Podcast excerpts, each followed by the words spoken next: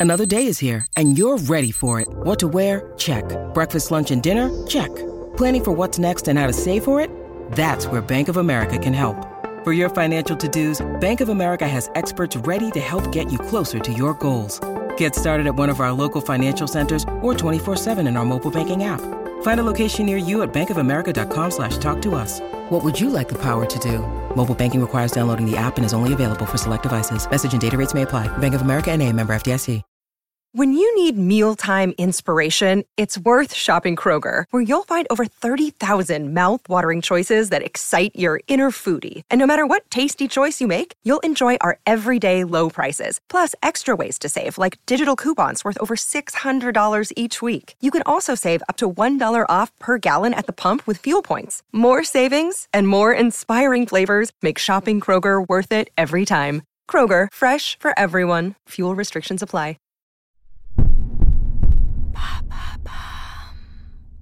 Est-ce grave de trop dormir? Merci d'avoir posé la question. Te sentir très fatigué après une grasse matinée, voilà quelque chose qui t'est sans doute déjà arrivé. On se sent mou, morose, parfois avec un petit mal de tête en prime, des sensations qui rappellent celles d'une gueule de bois. Sleep drunkenness, en anglais, désigne justement ce trop-plein de sommeil. Interrogé dans le magazine Néon d'avril-mai 2019, Philippe Beaulieu, médecin du sommeil et co-auteur de Dormir sans médoc ni tisane aux éditions Marabout, indique que la moyenne du besoin de sommeil est de 7h30.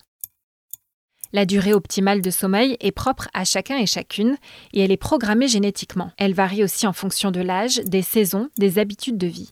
Si on te considère comme une grosse dormeuse à partir de 10 heures de sommeil, ça ne signifie pas pour autant trop dormir, car c'est une durée nécessaire pour les personnes concernées. Comment faire la différence entre gros dormeur et trop dormir alors? Trop dormir revient à troubler ton rythme personnel qu'on appelle rythme circadien ou interne et qui est réglé par un groupe de milliers de neurones situés dans l'hypothalamus du cerveau. Ainsi, lorsque tu dors plus longtemps que nécessaire, tes cellules ont déjà commencé à envoyer des signaux chimiques dans ton organisme pour réveiller tes fonctions cognitives et physiques. Résultat, ton rythme circadien est perturbé et tu te sens fatigué, somnolente. Besoin excessif de sommeil, somnolence dans la journée, épuisement chronique. Le plus souvent, l'hypersomnie est induite par une insuffisance de sommeil. Dans ce cas, on parle d'hypersomnie réactionnelle. Elle peut être aussi liée à des pathologies telles que l'apnée du sommeil ou beaucoup plus rarement à la narcolepsie, caractérisée par des accès de sommeil irrépressibles et une grande somnolence. Je m'endors et parfois je me réveille dans des lieux bizarres sans savoir comment j'y suis arrivé. Elle peut également être associée à la maladie de Parkinson ou à la dépression, selon le médecin Philippe Beaulieu.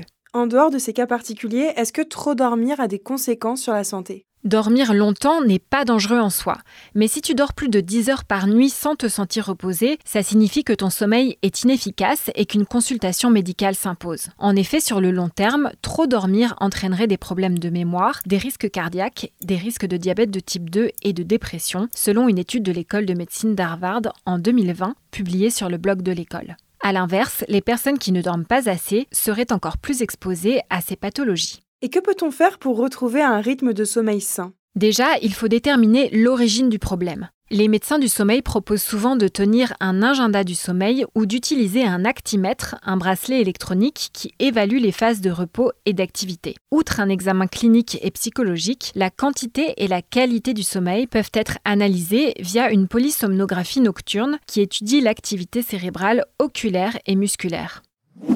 Plus simplement, une routine d'endormissement est conseillée par les médecins. Un peu de lecture, une activité calme et surtout sans écran. Évite aussi l'alcool et les repas trop copieux avant de te coucher. Un rythme fixe de réveil est également important et on peut éventuellement décaler d'une heure le week-end. Et dans la journée, ne pas dépasser 30 minutes de sieste si le besoin s'en fait sentir.